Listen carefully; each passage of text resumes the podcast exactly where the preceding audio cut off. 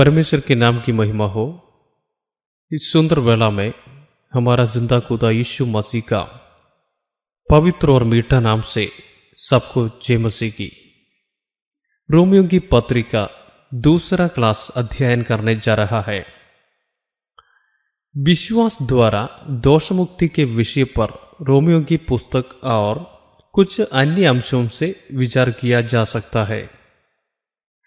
Romeo की पत्री के तीसरे अध्याय में तेईसवा पद, इसलिए कि सबने पाप किया है और परमेश्वर की महिमा से रहित है, और फिर जैसा कि हम पढ़ते हैं, उसकी कृपा से, ईश्वर की कृपा से।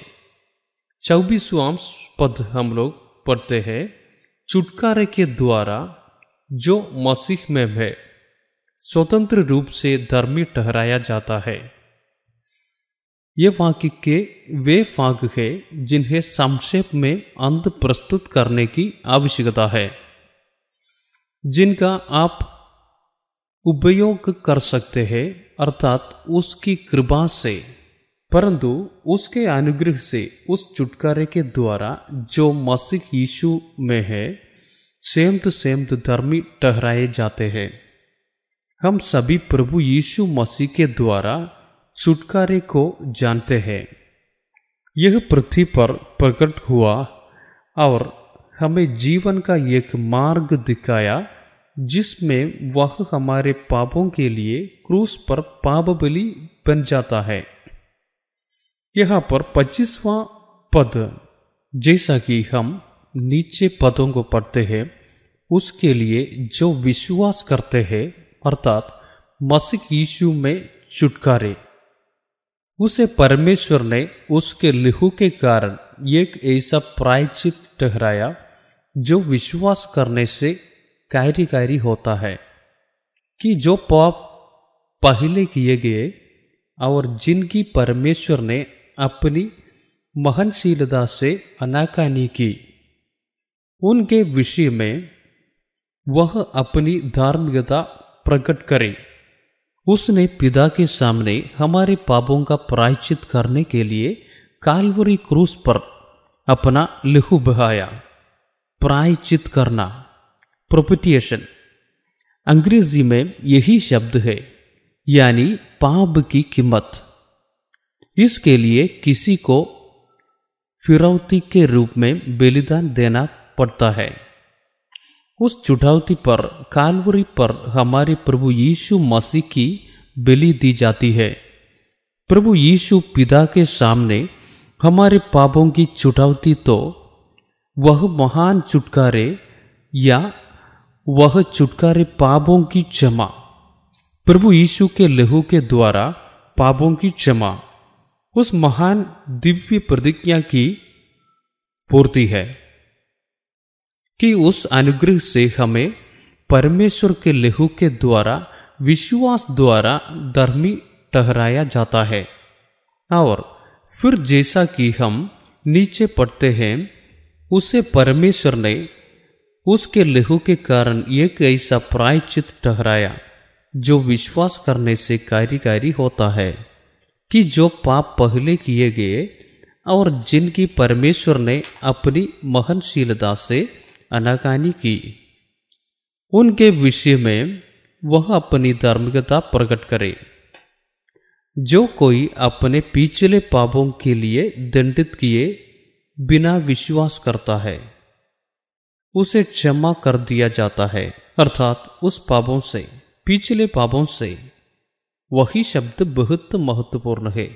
तब वह उस न्याय में न पड़ जाए, क्योंकि अब तक हमने जो पाप किए हैं, वे विश्वास के धर्मी ठहराए जाने के द्वारा ग्रहण किए जाते हैं।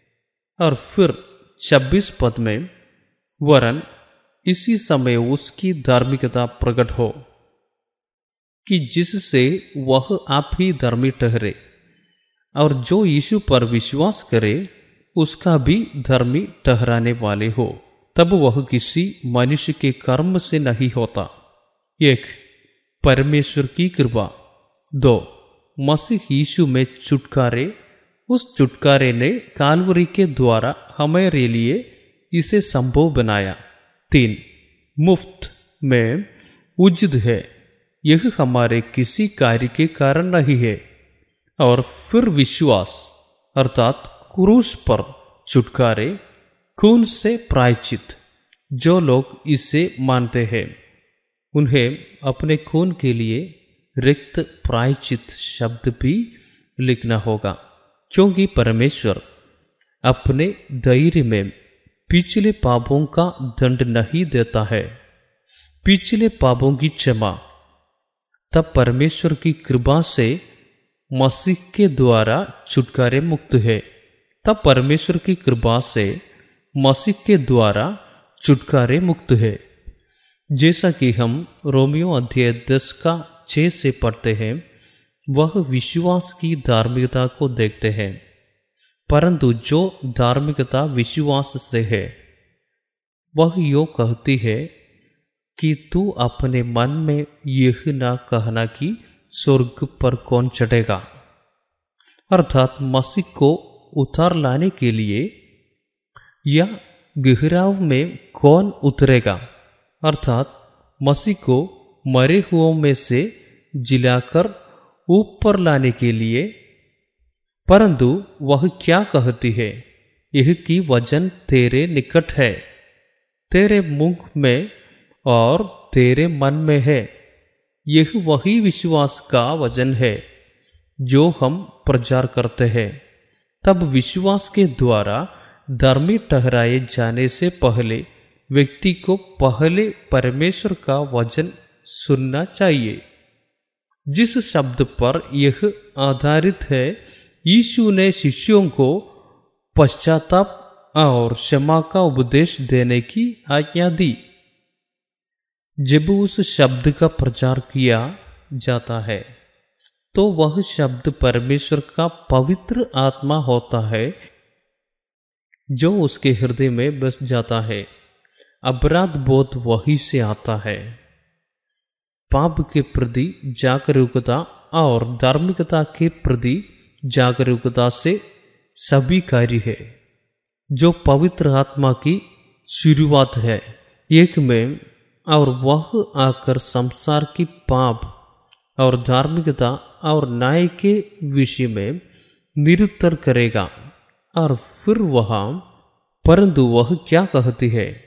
यह कि वचन तेरे निकट है, तेरे मुख में और तेरे मन में है। यह वही विश्वास का वचन है जो हम प्रचार करते हैं।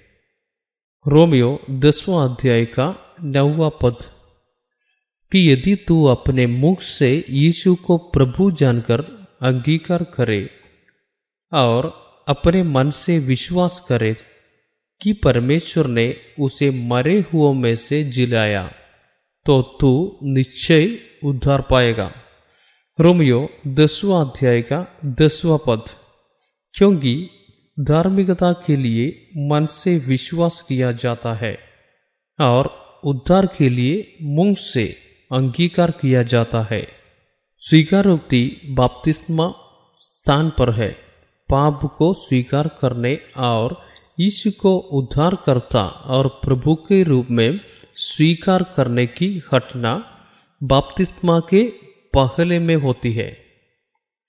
मती के सुसमाचार के तीसरे अध्याय के छठे पद, उसके पास जाओ और अपने अपने पापों को मानकर यर्धन नदी में, उसमें बाप्तिस्मा लिया। यह वे मन फिराव के बाप्तिस्मे के बारे में लिखते हुए यूहना के पास गए और अपने पापों को मान लिया और यर्दन नदी में उससे बाप्तिस्मा लिया। फिर उस बाप्तिस्मे में हम अपने पापों को अंगीकार करते हैं और अपने मुँह से अंगीकार करते हैं कि यीशु ही प्रभु है। तथ्य यह है कि हमारे पिछले पापों को दोहराया नहीं गया है, क्योंकि हमने पश्चाताप किया और बाप्तिस्मा लिया। नए नियम के बाप्तिस्मा में हम पहले अपने पापों को स्वीकार करते हैं और फिर अपने मुँह से यीशु को उद्धारकर्ता और प्रभु के रूप में स्वीकार करते हैं। हम यीशु मसीह में शामिल होने के लिए बपतिस्मा लेते हैं। नए नियम के बपतिस्मा में पतरस ने उससे कहा, मन फिराओ और तुम में से हर एक अपने अपने पापों की क्षमा के लिए यीशु मसीह के नाम से बपतिस्मा ले तो तुम पवित्र आत्मा दान पाओगे। फिर उस नाम से बपतिस्मा लेना यीशु मसीह में शामिल होना है। उससे पहले पश्चातावो उससे पहले पश्चाताप पाप के स्वीकारोक्ति की शुरुआत है। जब परमेश्वर का सेवक प्रचार करता है तो परमेश्वर का वचन इस संदेश को किसी के हृदय तक पहुँचता है। यही मसीह यीशु में छुटकारे का संदेश है। कहने की ज़रूरत नहीं है, बस शब्द को जाने दो। यह परमेश्वर का आत्मा है, जो यह वचन उन लोगों को देता है, जिन्हें छुटाया जाना है, यानी हृदय से विश्वास करना, कि यदि तू अपने मुख से यीशु को प्रभु जानकर अंगीकार करे और अपने मन से विश्वास करे कि परमेश्वर ने उसे मरे हुओं में से जिलाया। तो तू निश्चय उधर पाएगा। दूसरा फाक है, पूरे मन से विश्वास करना कि यीशु मरे हुओं में से जी उठा।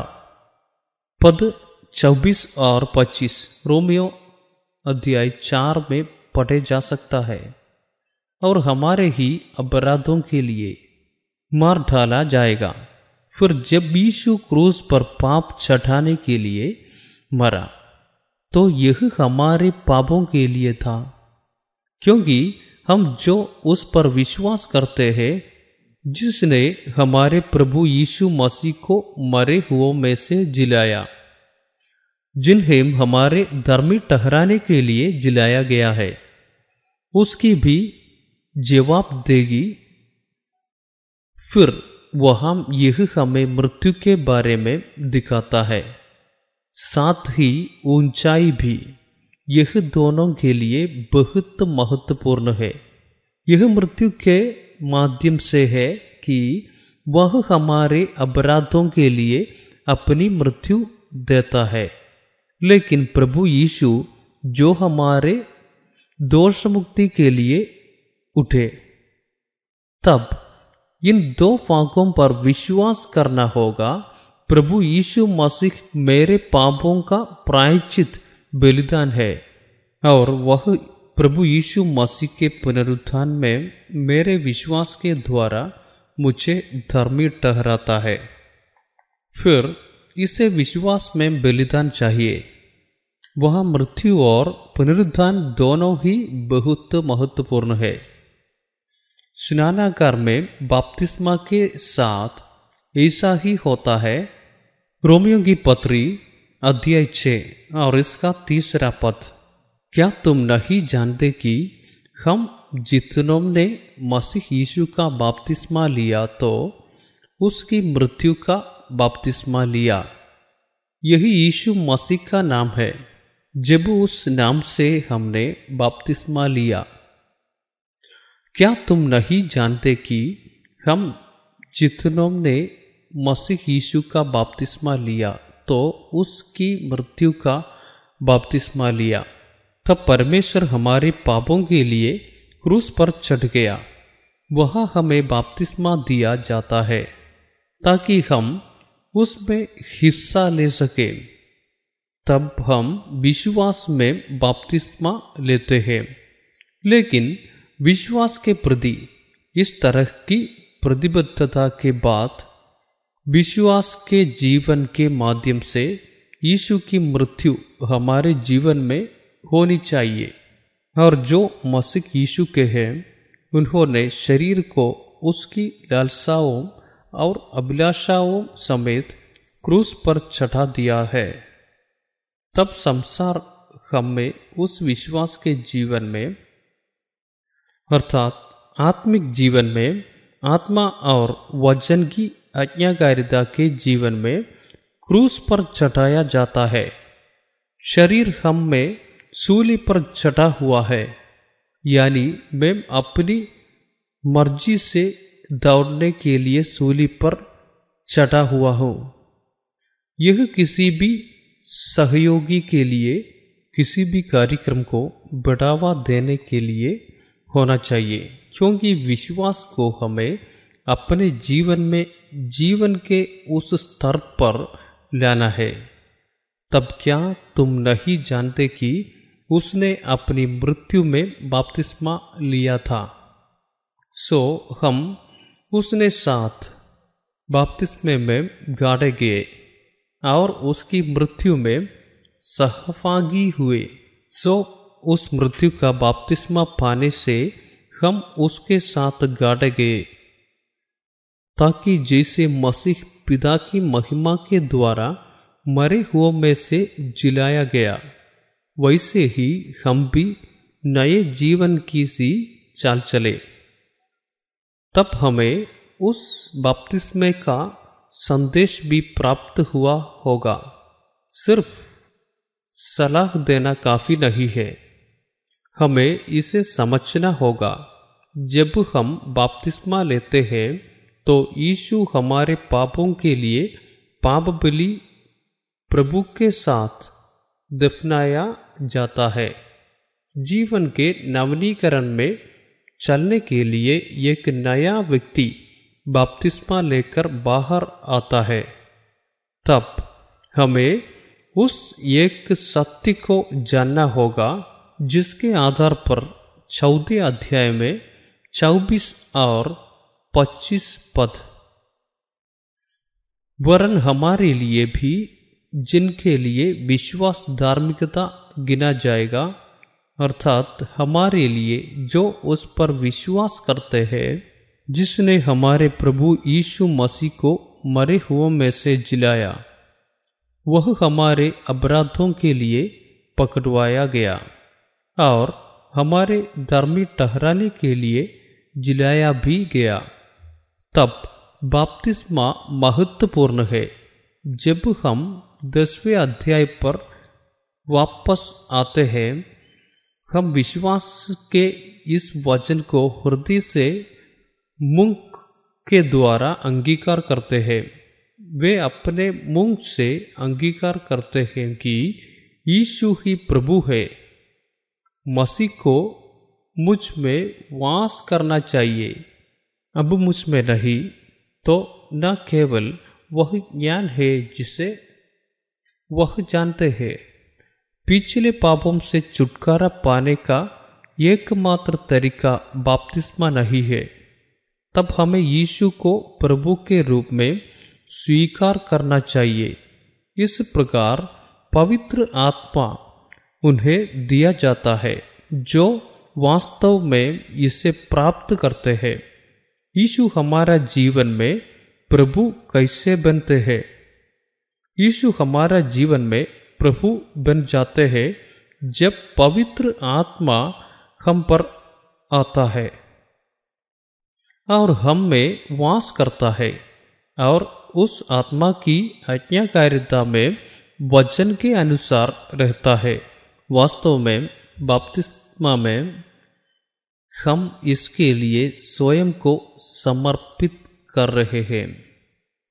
पहले क्षेत्र में हमारे पापों में से क्षमा के लिए, अर्थात पिछले पापों की क्षमा के लिए, दूसरा क्षेत्र हमारे उद्धार का क्षेत्र है। हम अपने मुख से यीशु को प्रभु के रूप में स्वीकार करते हैं। यह विश्वास के जीवन के लिए है। तब हम बिना कर्म के विश्वास के द्वारा धर्मी ठहराते हैं। हम जो उस विश्वास से धर्मी है, अवश्य ही विश्वास से जीवित रहेगा। प्रभु हमें विश्वास से जीने के लिए सही ठहराते हैं। तब हमारे द्वारा किए गए सभी पाप क्षमा हो जाते हैं। लेकिन हमें यीशु को प्रभु के रूप में भी स्वीकार करना चाहिए। जब हम विश्वास के द्वारा धर्मी ठहराए जाने के लिए स्वयं को समर्पित करते हैं, पाप से हमारा उद्धार करता है। दूसरी ओर, यीशु हमारे जीवन में प्रभु है, ताकि हम जीवन को पूरी तरह से जी सके। पतरस ने उनसे कहा, मन फिराओ और तुम में से हरेक अपने अपने पापों की क्षमा के लिए यीशु मसीह के नाम से बपतिस्मा ले। तो तुम पवित्र आत्मा का दान पाओगे। तब पवित्र आत्मा हमें दिया जाता है कि सत्य का आत्मा हम में वास करे और उस पर अधिकार कर ले। इसलिए जब हम कहते हैं कि यीशु ही प्रभु है जो आत्मा के प्रभुत्व के अधीन है और उसके अनुसार जीवन जीता है। फिर यीशु परमेश्वर है। यह हमें विश्वास के द्वारा न्यायोजित ठहराता है। यीशु प्रभु है। एक ऐसा जीवन जो विश्वास और आत्मा के प्रभुत्व से जीता है। मेरा धर्मी विश्वास से जीवित रहेगा। दूसरा फाग पूरा न हो तो जीवन अधूरा है। मुझे नहीं पता कि उनका क्या होगा, पर वह जीवन अधूरा है, यह वही नहीं है जो परमेश्वर हमसे करना चाहता है। परमेश्वर अपूर्ण जोड़ने के लिए नहीं आते हैं, प्रभु हमें पूर्ण करने के लिए लौटते हैं, और उस पूर्णता में हमारी महिमा करते हैं। तब हमारे पास वह जागरूकता होनी चाहिए। परमेश्वर ने हमें वह सब कुछ दिया है, जिसकी हमें ज़रूरत है। तो हमें विश्वास करना होगा, प्रभु ने हमें वह सब कुछ दिया है जो हमें परिपूर्ण होने के लिए चाहिए। जब हम इसे वैसे ही जीते हैं, जैसे हमें जीना चाहिए, हम इसकी वास्तविकता तब पहुँचने में सक्षम होंगे, क्योंकि धार्मिकता के लिए मन से विश्वास किया जाता है और उद्धार के लिए मुँह से अंगीकार किया जाता है, क्योंकि पवित्र शास्त्र वह कहता है कि जो कोई उस पर विश्वास करेगा वह लज्जित न होगा। फिर विश्वास से दोष मुक्ति विश्वास से जीवन, इसमें से कोई भी हमारा काम नहीं है। इसे समझना चाहिए, दोनों विश्वास से है। जब कोई विश्वास से जीवित रहेगा तो किसके काम प्रकट होंगे?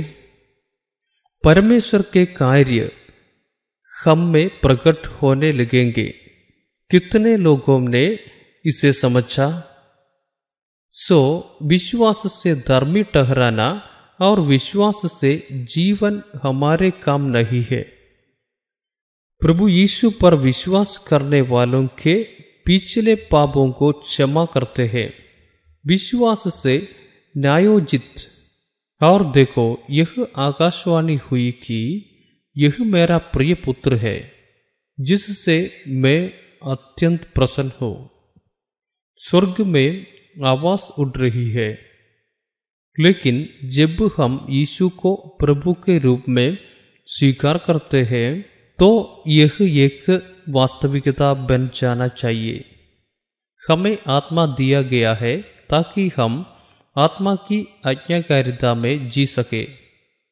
जब हम आत्मा की आज्ञाकारिता में जीना शुरू करते हैं तो आत्मा हमारे भीतर वास करता है और जो कार्य परमेश्वर ने निर्धारित किए हैं, वे हमारे जीवन के माध्यम से सामने आते हैं। यह परमेश्वर का कार्य है। यह पूर्णता का जीवन है। लेकिन उस तक पहुँचने के लिए हमें हर दिन एक यात्रा करनी होगी। एक आध्यात्मिक यात्रा करनी होगी।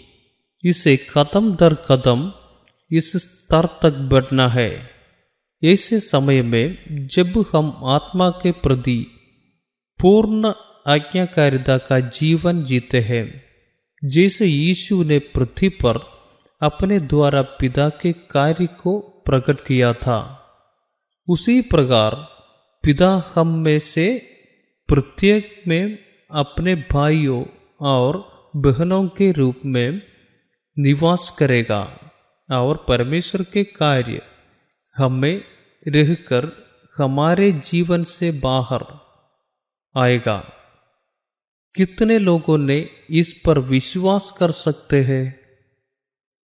यही सच्चा मसीही जीवन या आत्मिक जीवन है, जब मैं तुम्हें ये सच बताता हूँ तो तुम्हें इसे आत्मा में ग्रहण करना चाहिए और इसके लिए जीवन जीना चाहिए। रोमियो की पत्री के तीसरे अध्याय का इक्कीसवा पद पर अब बिना व्यवस्था परमेश्वर की वह धार्मिकता प्रकट हुई है, जिसकी गवाही व्यवस्था और भविष्यवक्ता देते हैं। जब यह कहा जाता है कि कोई कानून नहीं है, कानून के अधिनियम पुराने नियम में बहुत सारे अनुष्ठान है। फसह और अकमीरी रोटी के पर्व में बहुत से पर्व और रीति रिवाज थे। फिर वे उपवास करते हैं। नासिक कतना इस प्रकार है बहुत। परंतु हमारे विश्वास से धर्मी ठहराना उस व्यवस्था के कामों से नहीं। विश्वास से है, मसीह हमारे लिए पहले ही बलिदान किया जा चुका है।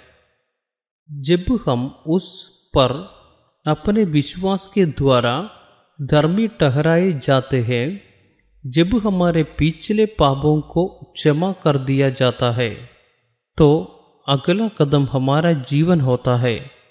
यहोवा के हाथ में दे दो। परमेश्वर के हाथ में दे दो। पवित्र आत्मा हमें तब दिया जाता है, जब हम समर्पण करते हैं और उसकी संप्रभुता के लिए प्रार्थना करते हैं।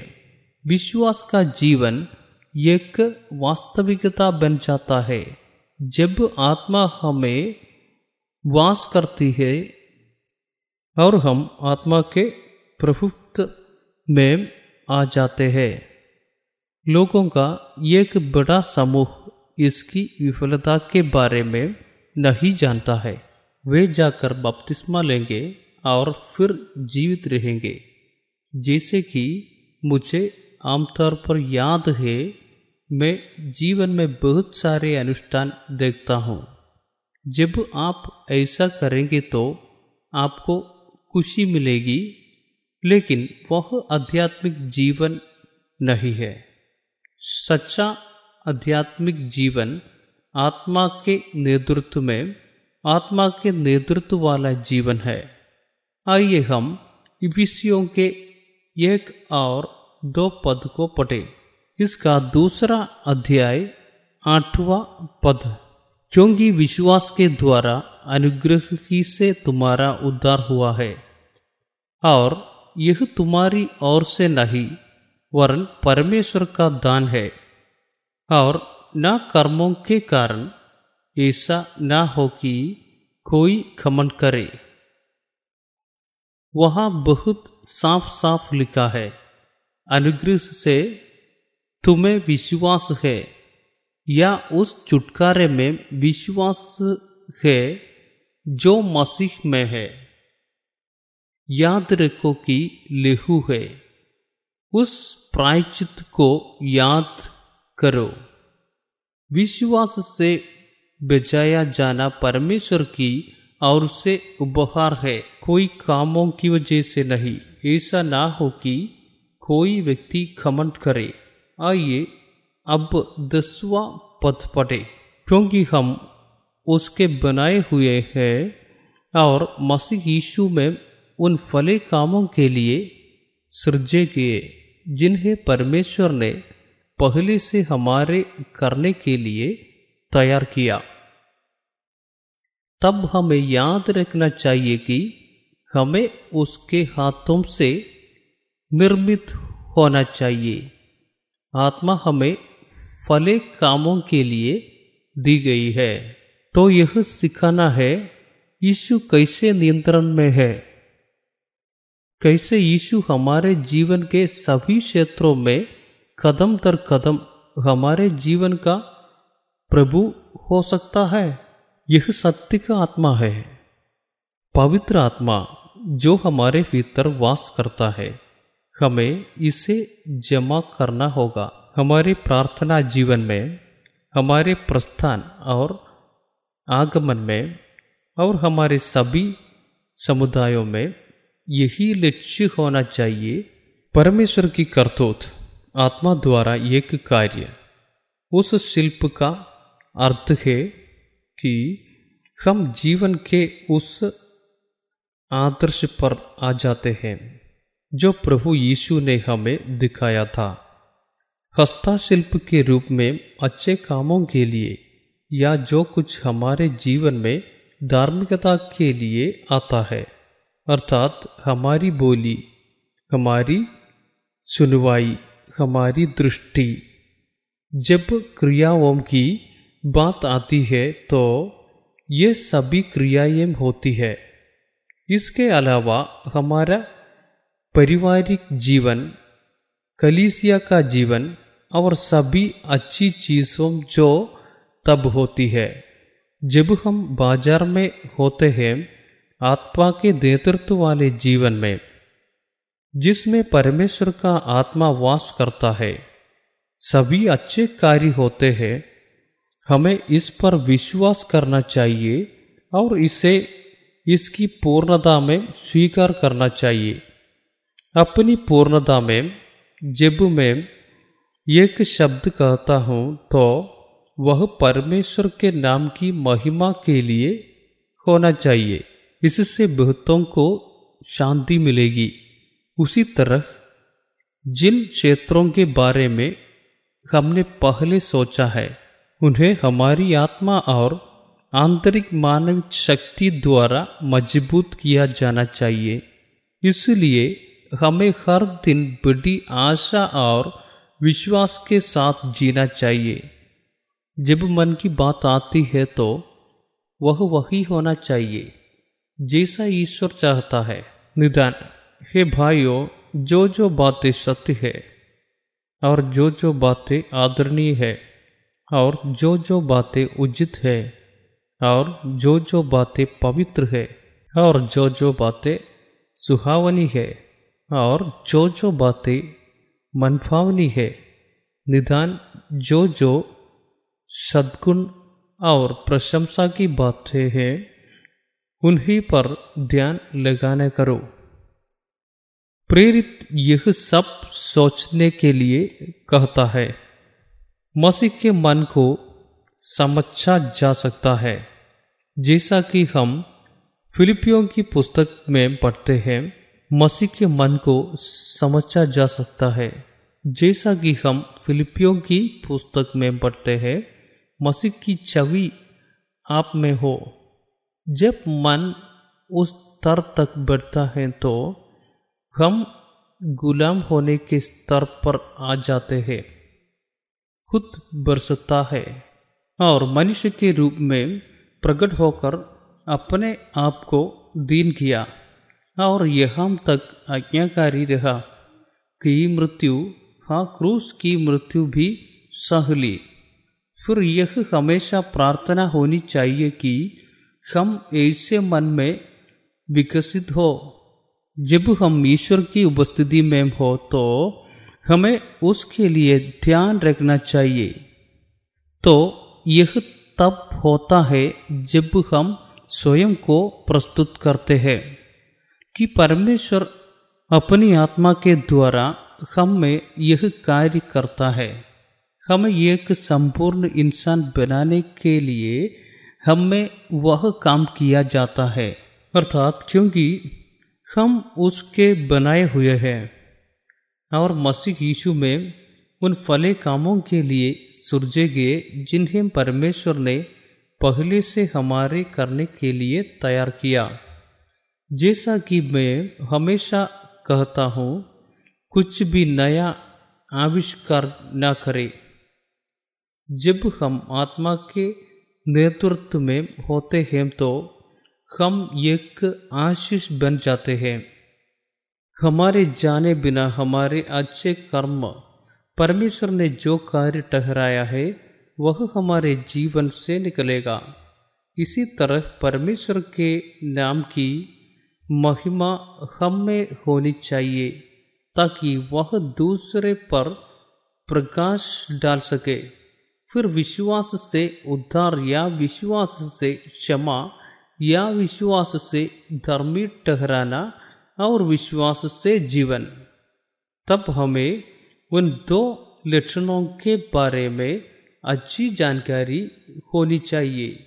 इब्राहिम के जीवन में पवित्र शास्त्र क्या कहता है? यह कि इब्राहिम ने परमेश्वर पर विश्वास किया और यह उसके लिए धार्मिकता गिना गया। हम पहले उस औचित्य को उत्पत्ति अध्याय पंद्रह में देखते हैं। उससे पहले के चौदहवें अध्याय में सदों का राजा धन लेकर आता है और शालोम का राजा रोटी और दाक मधु लेकर आता है। लेकिन एक विकल्प था स्वतंत्र इच्छा के केंद्र में इब्राहिम ने महसूस किया कि मसीह का क्रूस सदों के राजा का खजाना नहीं था। जब परमेश्वर का महायाजक रोटी और दाक मधु लाता है तो वह उसे प्राप्त करता है। उत्पत्ति की पुस्तक के पंद्रहवें अध्याय का छठा पद। उसने यहोवा पर विश्वास किया। और यहोवा ने इस बात को उसके लेखों में धर्म गिना। यह क्रूस के दर्शन में है कि हम सबसे पहले विश्वास के द्वारा धर्मी ठहराते हैं। यह एक शुरुआत है, लेकिन वे यह यात्रा कर रहे हैं। कई अध्यायों के बाद इसके भीतर कई घटनाएँ घटती है। शरीर के अनुसार एक बीज है, वाता के अनुसार एक बीज पैदा होता है। परमेश्वर शरीर का बीज नहीं चाहता। परमेश्वर नहीं चाहते कि ऐसा कुछ हो। वह जो वादा किया गया है, उसका हकदार है। इसलिए हम इस बारे में विचार करने या रहे हैं कि इब्राहिम और सारा को वह वादा किया गया वंश कैसे प्राप्त होगा? यही वह है जो प्रेरित मुख्य रूप से रोमियो की पत्र के चौदह अध्याय के माध्यम से सिखाने का इरादा रखता है। यह तब पूरा होता है जब उत्पत्ति की पुस्तक 22 तक पहुँचती है, यानी अपने जीवन में विश्वास के द्वारा दोष मुक्ति की पूर्ति, यानी वह अपने लिए सबसे कीमती चीज़ का त्याग करता है। यानी आज्ञाकारिता उत्पत्ति की पुस्तक के बाईसवें अध्याय में उसने कहा, उस लड़के पर हाथ मत बढ़ा और ना उससे कुछ कर, क्योंकि तूने जो मुझसे अपने पुत्र, वरन अपने एकलौते पुत्र को भी नहीं रख छोड़ा। इससे मैं अब जान गया कि तुम परमेश्वर का भय मानता है। फिर जैसा कि हम नीचे पढ़ते हैं, मैं आपको समृद्धि का आशीर्वाद दूँगा। इसका सोलहवा पद, यहोवा की वह वाणी है कि मैं अपनी ही यह शब्द कहता हूँ कि तूने जो यह काम किया है कि अपने पुत्र, वरन अपने एकलौते पुत्र को भी नहीं रख छोड़ा। इस कारण मैं निश्चय तुझे आशीष दूँगा और निश्चय तेरे वंश को आकाश के तारागण और समुद्र के तीर की बालू के किनकों के समान अनगिनित करूँगा, और तेरा वंश अपने शत्रुओं के नगरों का अधिकारी होगा। अठारहवें पद। और पृथ्वी की सारी जातियाँ अपने को तेरे वंश के कारण धन्य मानेगी, क्योंकि तूने मेरी बात मानी है। अब सभी को वो पद याद होगा। हम इससे संबंधित कुछ पदों को नीचे खंडों में पढ़ना चाहेंगे। और तेरे वंश के द्वारा पृथ्वी की सारी जातियाँ आशीष पाएगी, क्योंकि तूने मेरी बात मानी है।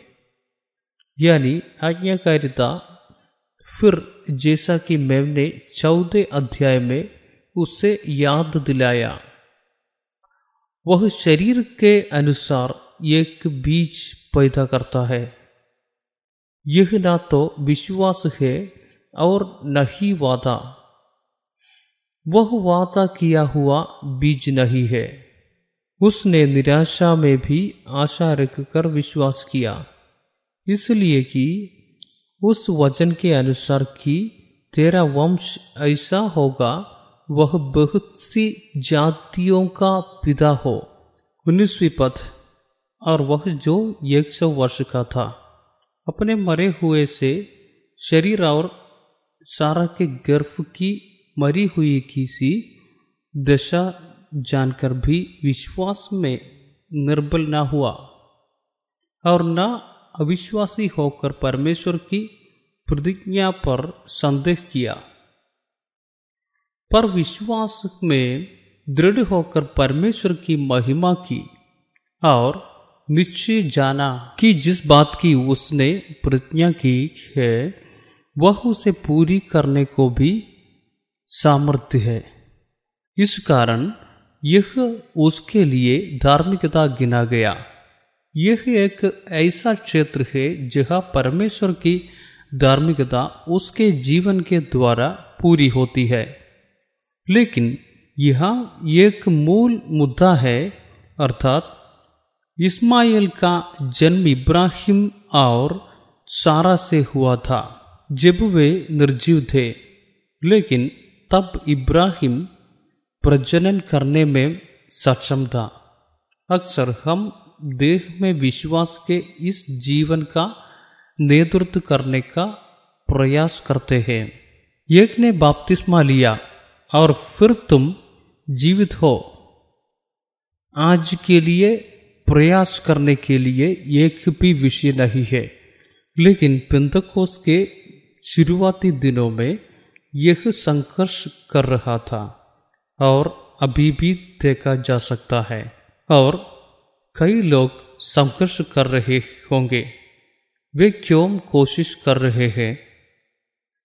जीने के लिए इस जीवन को लाने के लिए या यह वादा प्राप्त करने के लिए यह एक वादा है। विश्वास का जीवन एक वादा है। पवित्र जीवन एक वादा है। जब परमेश्वर की प्रतिज्ञा हमें मसीह के द्वारा दी जाती है तो हम अपने स्वयं के प्रयासों से इसे प्राप्त करने का प्रयास करेंगे। परंतु यदि हम ऐसा करें तो इस्माइल के वंशज निकलाएँगे। अर्थात हम आदम और हवा के साथ इस जीवन को जीने का प्रयास करते हैं। आत्मिक आदमी तभी मर सकता है जब वह पूरी तरह से स्वतंत्र ना हो। हम अपने विश्वास के बीज है। जब कोई व्यक्ति नया जन्म लेता है तो उसकी आत्मिक संतान होती है, यानी आदम। आदम हम से पहला पैदा हुआ था। फिर समस्या यह है कि विश्वास का बीज पैदा होने पर पैदा नहीं होता है। आदम बड़ा होकर मरेगा, अर्थात बाहरी मनुष्य को नष्ट होना है। जितना अधिक ह्रास होता है, उतना ही हमारे फित्र का मनुष्य बढ़ता जाता है। तब हमें वह देना चाहिए जो आंतरिक मनुष्य के विकास के लिए आवश्यक है। बाहरी व्यक्ति की वासना, इच्छा और इच्छा कुछ भी नहीं है, लेकिन मरने में कुछ वक्त लगेगा। वह भी आत्मा को हमें सिखाना चाहिए। हमें आत्मा की अधीनता में आना चाहिए। यदि आज्ञाकारी लोग यह नहीं सीखते तो आदम और हवा जीवित रहेंगे। यदि कोई अपनी पूर्ण स्वतंत्रता के लिए प्रयास करता है तो आदम इस जीवन को जीने का प्रयास कर रहा होगा। इस प्रकार हम इस वादे की पूर्ति के लिए नहीं आ सकते हैं। तो वह मर जाएगा। परमेश्वर इस प्रतिज्ञा के प्रकट होने की प्रतीक्षा कर रहा था। इब्राहिम दूसरे बच्चे को जन्म नहीं दे सकता था। हमें समझना चाहिए कि उसे यह वादा पूरे विश्वास के साथ प्राप्त करना है। जैसा कि हम यहाँ पढ़ते हैं, वह इस आशा का खंडन करता है कि यह दुनिया की आशा है। हम जानते हैं, हमें उस उम्र पर संदेह नहीं करना चाहिए, जिस उम्र में हमें बच्चे पैदा करने चाहिए। हम आशा करते हैं कि हमारे बच्चे होंगे लेकिन उस उम्र के बाद क्या? आशा संभव नहीं है, यदि यह मानवीय आशा है। इसलिए हम देखते हैं कि आशा के विरुद्ध मानी जाती है।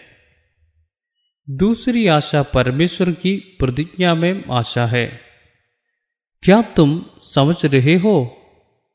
पहली आशा यह है कि यह मानवीय है। यह शरीर में एक आशा है, यह बहुत आसान है। इस्माइल होगा, लेकिन दूसरी आशा यह है कि यह बातें में एक आशा है। यही वह आशा है जो हम वचन से प्राप्त करते हैं। क्या इससे जीना संभव है? हम सभी आज सामान्य रूप से कहते हैं कि ऐसा कुछ भी नहीं रह सकता है। जब हम वहाँ जाएँगे तो यह सब सीधा होगा। लेकिन इब्राहिम का वह विश्वास केवल हमारे पास आ सकता है। इसके चेहरे पर कोई उम्मीद नहीं है। लेकिन परमेश्वर ने वादा किया था। मुझे मसीह में सिद्ध बनाने की प्रतिज्ञा है। मुझे प्रतिज्ञा है कि वह आत्मा के द्वारा मेरी अगुवाई करेगा। मुझे प्रतिज्ञा है कि परमेश्वर का वचन मुझे में जीवित रहेगा। मेरा यह भी वादा है कि यह बहुतायत में दिया जाएगा। दुनिया को जितने का वादा है, शरीर को सूली पर चढ़ाने का वादा है। ये सब हमारे वादे हैं। एक वादा है कि पर्दा हटा दिया गया है। वह चेहरा महिमा मंडित प्रभु यीशु को दर्पण की तरह प्रतिबिंबित कर सकता है। मैं वादा करता हूँ कि मैं वचन के माध्यम से यीशु को देख सकता हूँ। तब प्रतिज्ञा की जाती है कि महिमा पर महिमा प्रभु के वरदान से मिलेगी। जो आत्मा है, मेरे पास अनुग्रह और धार्मिकता की प्रचुरता का वादा है। मुझे प्रतिज्ञा है कि यदि मैं उस बहुतायत को प्राप्त कर लूँगा तो मैं अपना अधिकांश जीवन उसी के कारण, अर्थात मसीह के कारण जीवूँगा हम ऐसे बहुत से वादे के बारे में सोचने वाले हैं। उस समय मत भूलना, जब इब्राहिम सारा को देखता है तो यह संभव है, क्योंकि सारा का गिरफाशय बेजान हो गया था। सारा ने जब इब्राहिम की और देखा तो सौ वर्षिया ने अपना शरीर खो दिया था। यह दोनों ही आपको बनाएँगे कि यह कैसे संभव है। तो मानवीय दृष्टि से यह संभव है, लेकिन परमेश्वर ने एक वादा किया है। बाबू, तुम्हारे पास एक वादा है। तुम्हारे पास एक वादा किया हुआ वंश है। एक महीने में वह वादा उसकी निष्क्रियता से ही पैदा हो सकता है। कितने लोगों ने इसे समझा? लेकिन उन्होंने हार नहीं मानी। हर कोई इस अवधि के दौरान रूप भी नहीं करता है। उनका कहना है कि इसकी कोई ज़रूरत नहीं है। आराम करो, खाओ, पियो और आनंद करो।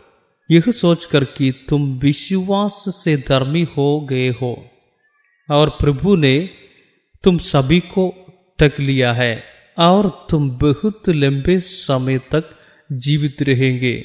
बाइबल ऐसा नहीं कहती, बाबू, तुम्हारा वह बुट्टा बेचैन होना चाहिए। प्रेरित में कहता हूँ कि आत्मिक मनुष्य को मसीह के साथ क्रूस पर चढ़ाया गया था। वह अब आत्मिक मनुष्य के रूप में नहीं रहता है। मसीह मुझमें रहता है। मैं उसके आत्मा, सत्य की आत्मा के द्वारा जीता हूँ। आपको बस दूसरे को बाहर जाने देना है। इस्माइल और उसकी दासी और पुराना नियम शरीर को बाहर निकालना ही संभव है। उसे अब और नहीं जीना है और न अविश्वासी होकर परमेश्वर की प्रतिज्ञा पर संदेह किया। पर विश्वास में दृढ़ होकर परमेश्वर की महिमा की और निश्चय जाना कि जिस बात की उसने प्रतिज्ञा की है वह उसे पूरी करने को भी सामर्थ्य है। इस कारण यह उसके लिए धार्मिकता गिना गया। जैसे कि हम रोमियो की चौदह अध्याय में नौबीस और पच्चीस पद पढ़ते हैं, वरन हमारे लिए भी जिनके लिए विश्वास धार्मिकता गिना जाएगा। अर्थात हमारे लिए जो उस पर विश्वास करते हैं, जिसने हमारे प्रभु यीशु को मरे हुओं में से जिलाया, वह हमारे अपराधों के लिए पकड़वाया गया और हमारे धर्मी ठहराने के लिए जिलाया भी गया। हमारा ऐसा वादा है, अब जैसा कि हम पाँचवें अध्याय से पढ़ते हैं। यह एक जीवन है हम विश्वास के द्वारा न्यायोजित है। पिछले सभी पापों को क्षमा कर दिया जाता है। उन्होंने हमें सत्य की आत्मा दी। अब हमें जीवन की शुरुआत करती है। कितने लोगों ने समझा? वह विश्वास के जीवन की शुरुआत कर रहे हैं। हम यात्रा पर जा रहे हैं। हमें रास्ते में कई चीज़ों को प्रकट करने की ज़रूरत है। यह जीवन जीने के लिए प्रकट होता है। यह हमारे जीवन में व्यवहारित होना चाहिए। इसलिए निम्नलिखित अध्ययन बहुत महत्वपूर्ण है। फिर पाँचवें अध्याय में प्रेरित हमें जीवन के कुछ क्षेत्रों के बारे में बताता है। यह जीवन धन्य है। हमारे पास पहले पढ़ने के लिए एक महत्वपूर्ण पद है। रोमियो की पत्रिका पांचवा अध्याय और सत्रहवा पद। क्योंकि जब एक मनुष्य के अपराध के कारण मृत्यु ने उस एक ही के द्वारा राज्य किया तो जो लोग अनुग्रह और धर्म रूपी वरदान बहुतायत से पाते हैं, वे एक मनुष्य के, अर्थात यीशु मसीह के द्वारा अवश्य ही अनंत जीवन में विराज करेंगे। क्या यह लिखा है कि तू पाप में राज करेगा, जीवन में राज करेंगे? यदि एक के अपराध के कारण मृत्यु राज करती है तो हमें और क्या प्राप्त होगा? अनुग्रह की प्रचुरता और न्याय का उपहार। एक प्रतिज्ञा है अनुग्रह की प्रचुरता और न्याय का उपहार तभी उस उसके कारण जीवन में अधिक शासन कर पाएँगे इसके लिए क्या करें यह सवाल है हम जो इस अनुग्रह और न्याय के धनी हैं उन्हें प्रार्थना करनी चाहिए और इसके लिए भीख मांगनी चाहिए धन्य है वे जो धर्म के भूखे और प्यासे हैं, क्योंकि वे तृप्त किए जाएँगे। लेकिन अगर हमें भूख लगे तो हम क्या करें? तुम खाओगे? अगर हम भूखे हैं तो क्या हमें बस बैठकर प्रार्थना करनी चाहिए? जाओ और जाओ। अगर ऐसा है तो हमें यह न्याय मिलना चाहिए। तो हमें क्या खाना चाहिए? परमेश्वर का वचन लगातार खाना जाना चाहिए। जब हम इसे भोजन के रूप में ग्रहण करते हैं तो यह धार्मिकता का वचन है। धार्मिकता के उस वचन से हमें धार्मिकता से जीने की शक्ति मिलेगी।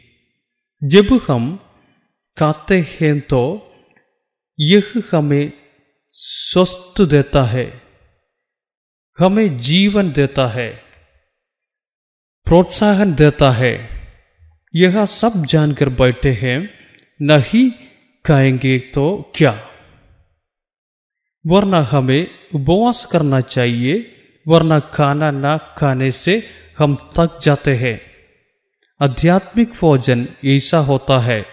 हमें परमेश्वर के वचन को वैसे ही प्राप्त करना चाहिए जैसे हम इसे प्राप्त करते हैं। केवल कुछ अध्याय पढ़ने का कोई मतलब नहीं है। कहानी की किताब पढ़ने का कोई मतलब नहीं है। ज़्यादा देरी सीखने से कोई फ़ायदा नहीं। हमें इसे जीवित भोजन के रूप में प्राप्त करने की आवश्यकता है। तभी हम धार्मिकता का जीवन जी सकते हैं। यह एक कृपा है, जब प्रभु यीशु मानव रूप में पृथ्वी पर आए तो वे अनुग्रह और सच्चाई से भरपूर इस पृथ्वी पर आए। यीशु हमें जीवन का नमूना दिखाते हैं। विश्वास के द्वारा हमें न्यायोजित ठहराने के लिए हमारे पास परमेश्वर की कृपा है। लेकिन विश्वास से जीने के लिए हमें परमेश्वर की कृपा की भी आवश्यकता है। विश्वास के द्वारा न्यायोजित ठहराने के लिए दौड़ासा अनुग्रह होना ही काफ़ी है। अपने पहले चरण में वह कृपा हमें तुरंत छूलेगी लेकिन विश्वास में रहना संभव नहीं है। वहाँ हमें बहुतायत में अनुग्रह और न्याय मिलना चाहिए। कितने लोगों ने इसे समझा? वे वही है जो उसके कारण जीवन पर सबसे अधिक शासन करते हैं।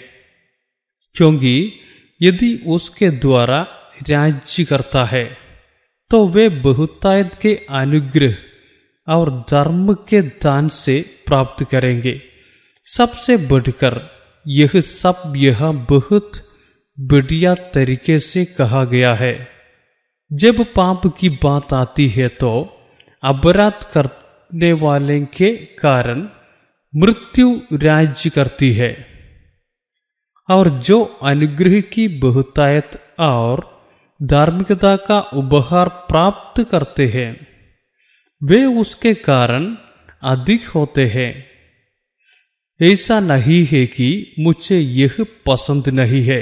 क्या इसमें पाप का कोई स्थान है जब यह कहा जाता है कि जो लोग अनुग्रह और धार्मिकता की प्रचुरता प्राप्त करते हैं, यदि वे उसी के लिए राज्य करते हैं तो वे सबसे अधिक शासन करेंगे। पाप का वहाँ कोई स्थान नहीं है। जैसा कि अब हम सामान्य तौर पर कहते हैं, पाप इतना कठिन है कि उससे पार पाना बहुत कठिन है।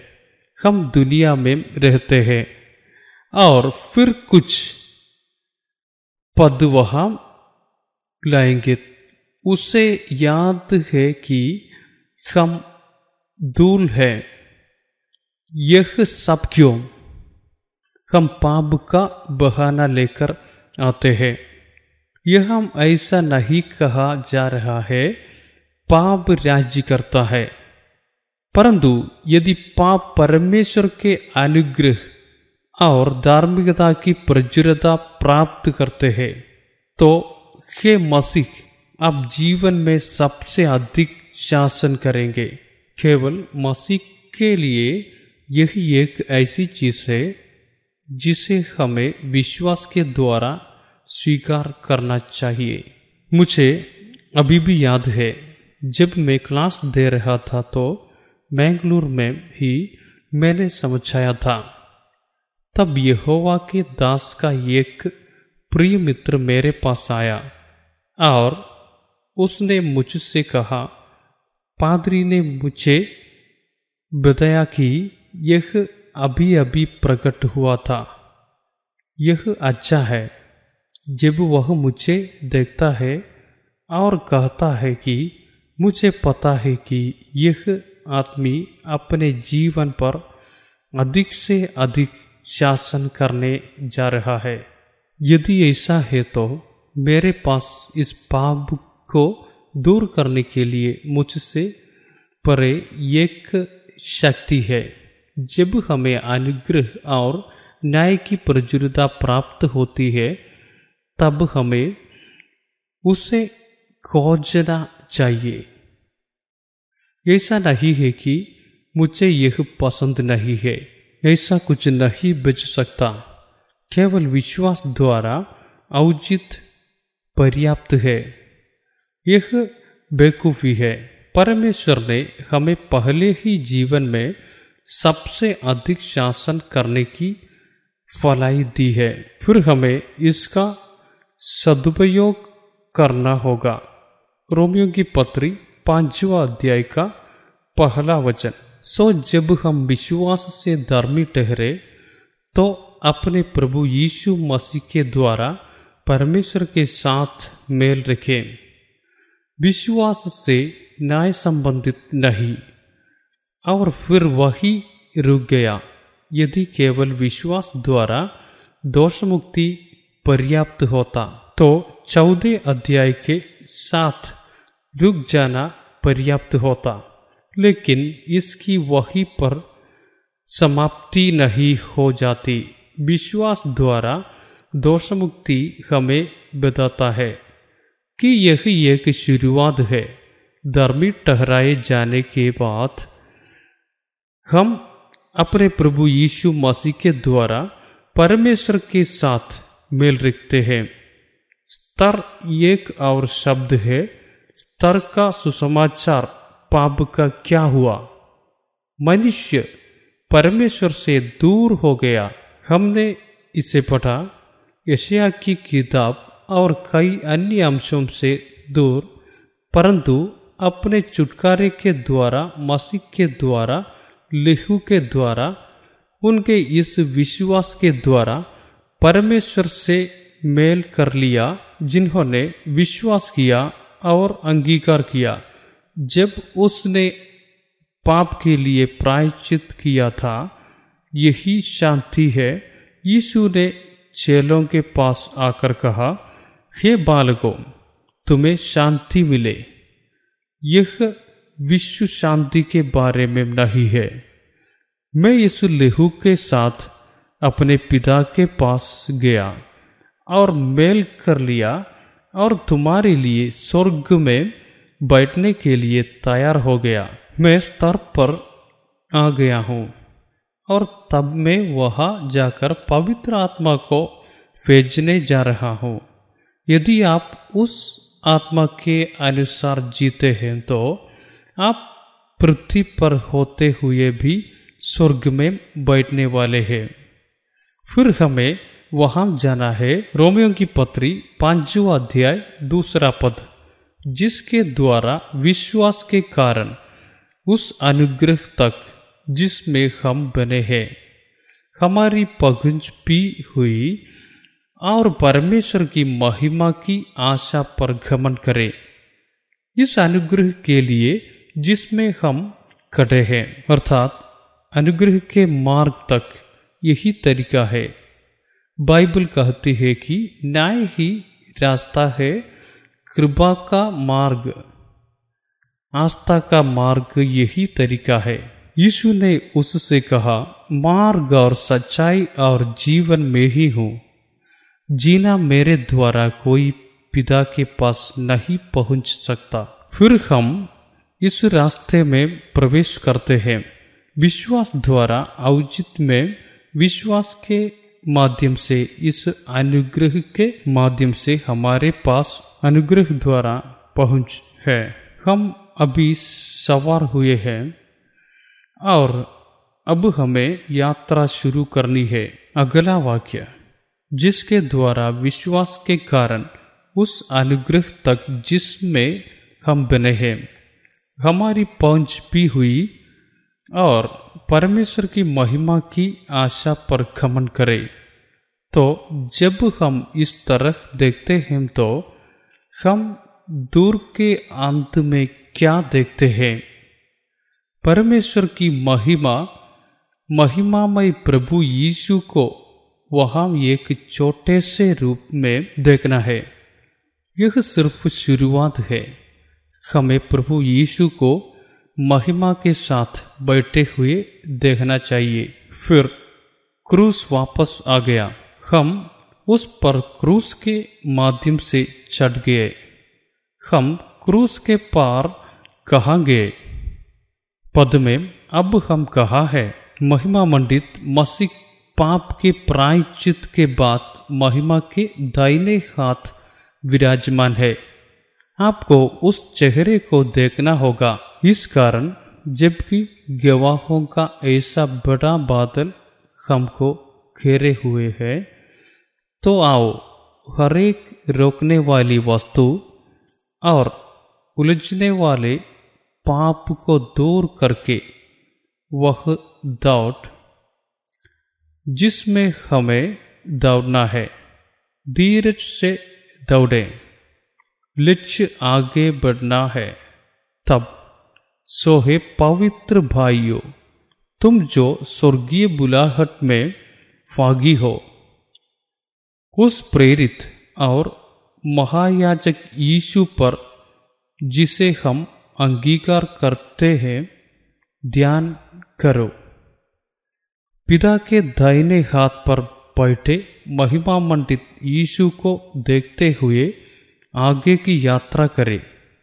यीशु का सुनहरा चेहरा जो आपको पूरी तरह से बजा सकता है, वह यीशु जो आपको पूर्ण बना सकता है।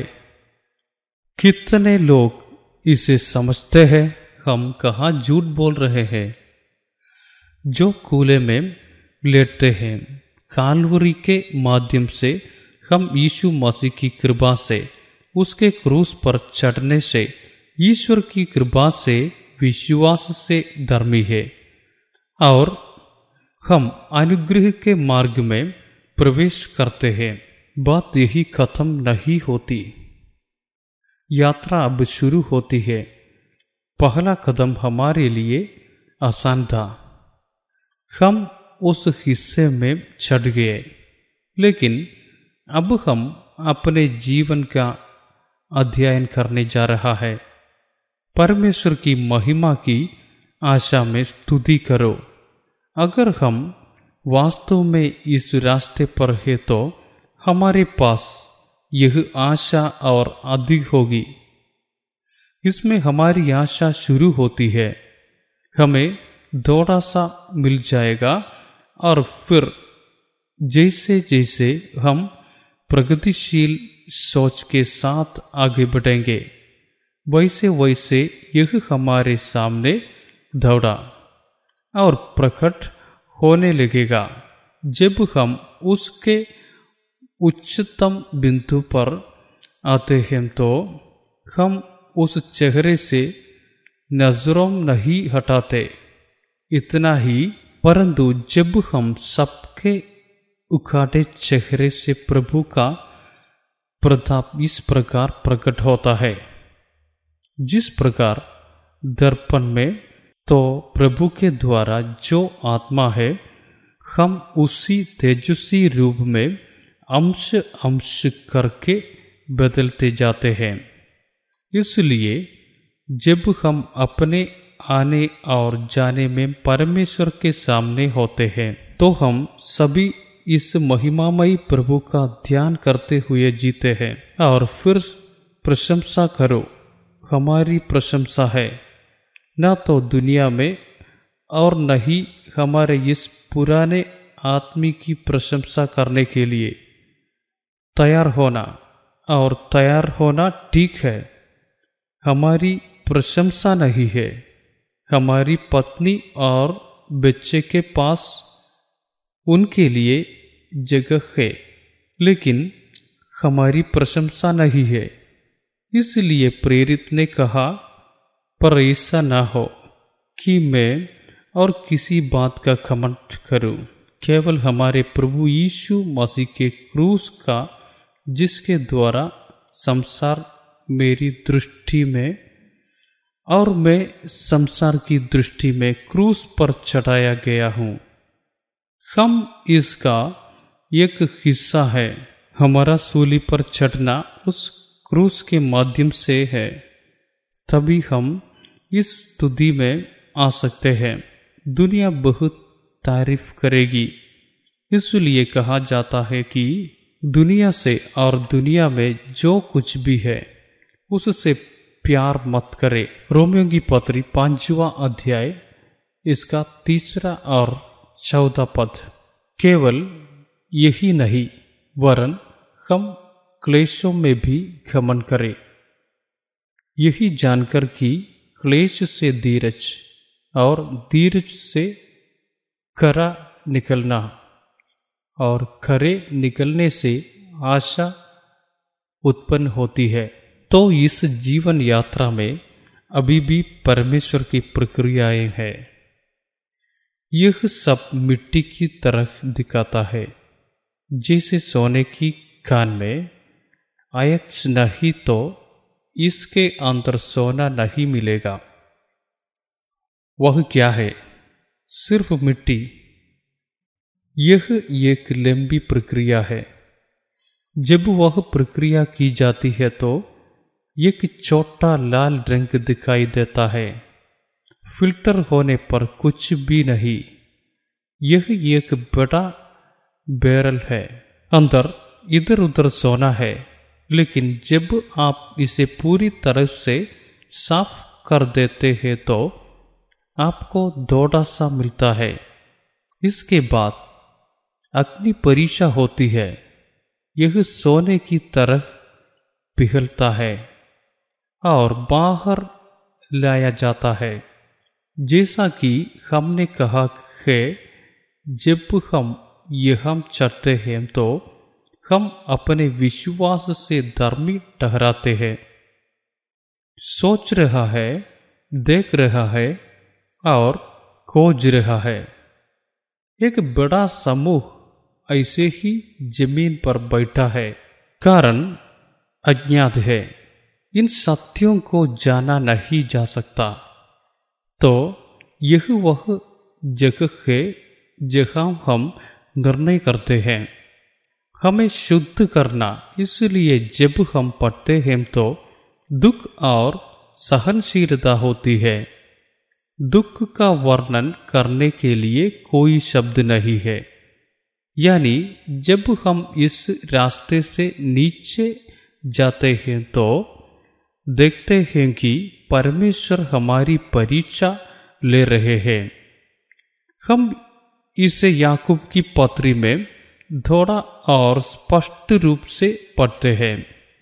तब हम याकूब की पत्री में पढ़ते हैं कि कष्ट सहन करना है।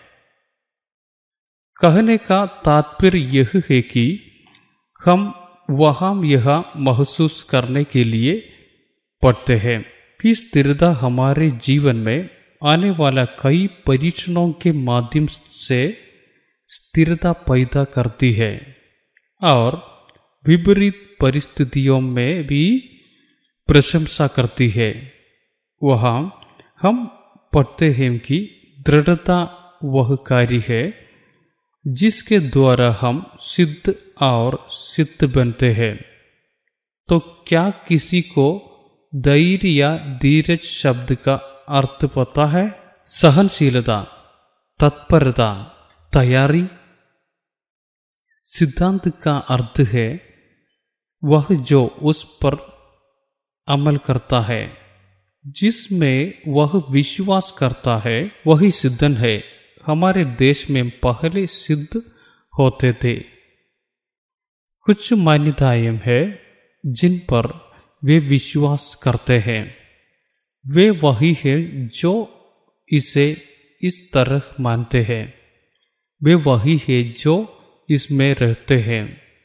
उन दस्तावेजों का कभी कभी किसी विशेष उद्देश्य के लिए अभ्यास किया जाता है। कुछ मंत्रालय देखेंगे या वह कुछ क्षेत्रों को देखेगा।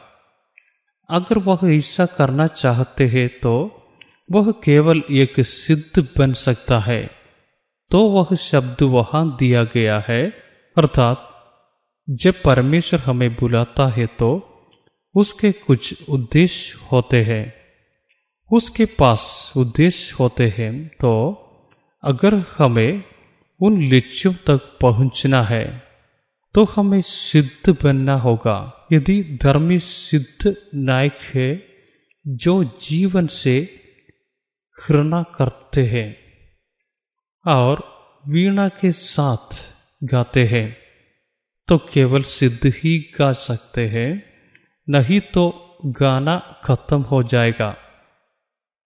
फिर यह जीवन का तरीका है, लेकिन उन्हें खुद ही इसका पता लगाना होगा। मैं अपने जीवन को उतना ही जानता हूँ जितना मैं कर सकता हूँ। यह सच है कि यह पहले ही लिखा जा चुका है। इस प्रक्रिया के द्वारा ही हम वह पात्र बन सकते हैं, जिसकी ईश्वर इच्छा करता है। उनके बिलियाम और हार मिस्र से लाए गए सोने और चांदी और मिस्र की मूर्तियाँ हैं। ये रूप बेसल मोहन सा है, जो अभी भी एक पिघलने वाली आत्मा से भरे हुए हैं। उनके साथ काम करने वाले लोग परमेश्वर के उदाहरण में एक निर्णय करेंगे। हम जानते हैं कि वाचा का संदूक, अनुग्रह और करूप सोने का बना था। कवर लैंप यह सब मिस्र के रूप थे।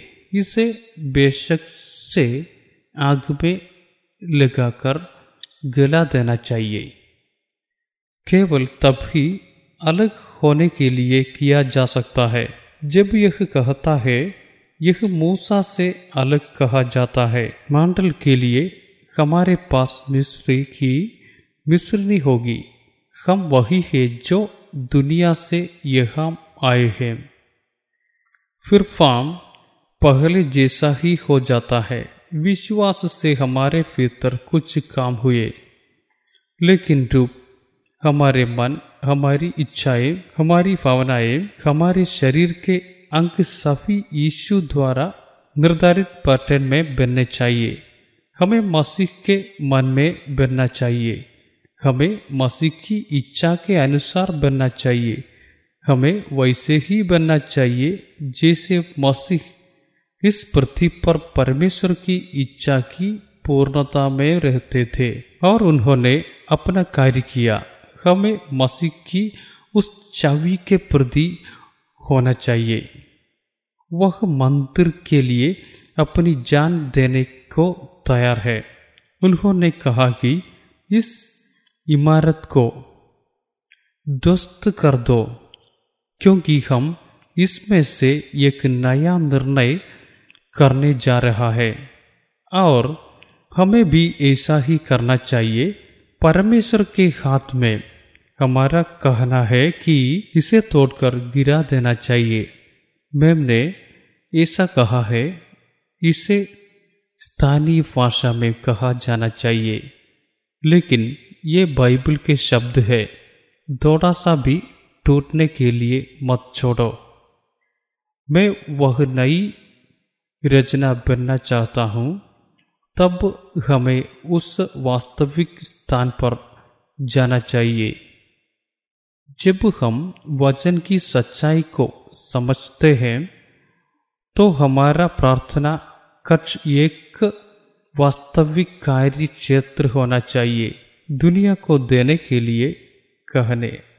में समय बर्बाद करने के बजाय हमें उस कार्य का केंद्र होना चाहिए, जो परमेश्वर की इच्छा के अनुसार किया जाता है। पवित्र को वह हमारे प्रार्थना कक्ष में आना चाहिए। जब वह हमारे जोश और हमारे जोश को देखे तो पवित्र को नीचे आना चाहिए। इब्राहिम के पास आया। जब पवित्र परमेश्वर आपको नीचे आने के लिए कहते हैं तो विचार आपके अंदर जाने का होता है। नीचे आने की कोई आवश्यकता नहीं है, क्योंकि परमेश्वर की उपस्थिति हम पर आएगी और तुम उस उपस्थिति से शुद्ध हो जाएगा। जब शुद्धिकरण की बात आती है सैंक्टिटी अंग्रेज़ी में बोला जाने वाला शब्द है। हमें पवित्र किया जाएगा। तब हमारी सारी आंतरिक जलन, हमारी एकाग्रता, हमारे मन की तैयारी ही, वह सब कुछ है जिसकी आवश्यकता है। यीशु उसी दृढ़ संकल्प को तान में रखते हुए यरूशलेम की यात्रा करते हैं। यह एक अस्थाई जीवन नहीं है। यह केवल पिता की मदद करने की बात है। राजाओं के रूप में शासन करने के लिए यह हमारी पसंद है। यह स्वर्गीय बनने का विकल्प है। हमें उन आध्यात्मिक सत्यों को अपने भीतर निवेश करना चाहिए। जब हम अपने भीतर शरीर के क्षेत्रों को देखते हैं तो यह केवल अलग हो सकता है। क्योंकि मेरी बुलाहट पृथ्वी की पुकार नहीं है, मेरी बुलाहट स्वर्ग की पुकार है। वह सोचना हमारे पास आनी चाहिए, दुख में प्रशंसा करनी चाहिए। आशा टूटती नहीं है, क्योंकि हम जानते हैं कि यह हमें प्रभु की उस परीक्षा में ले जाने के लिए हो रहा है, जो हमें उसकी पूर्णता तक ले जाने के लिए है। वह आशा क्या है? परमेश्वर की महिमा के लिए आशा। हमारे पास यह आश्वासन है कि वह आशा हमें परमेश्वर की महिमा में ले जाने के लिए है। रोमियो पांचवा अध्याय का पांचवा पद। और आशा से लज्जा नहीं होती, क्योंकि पवित्र आत्मा जो हमें दिया गया है, उसके द्वारा परमेश्वर का प्रेम हमारे मन में ढाला गया है।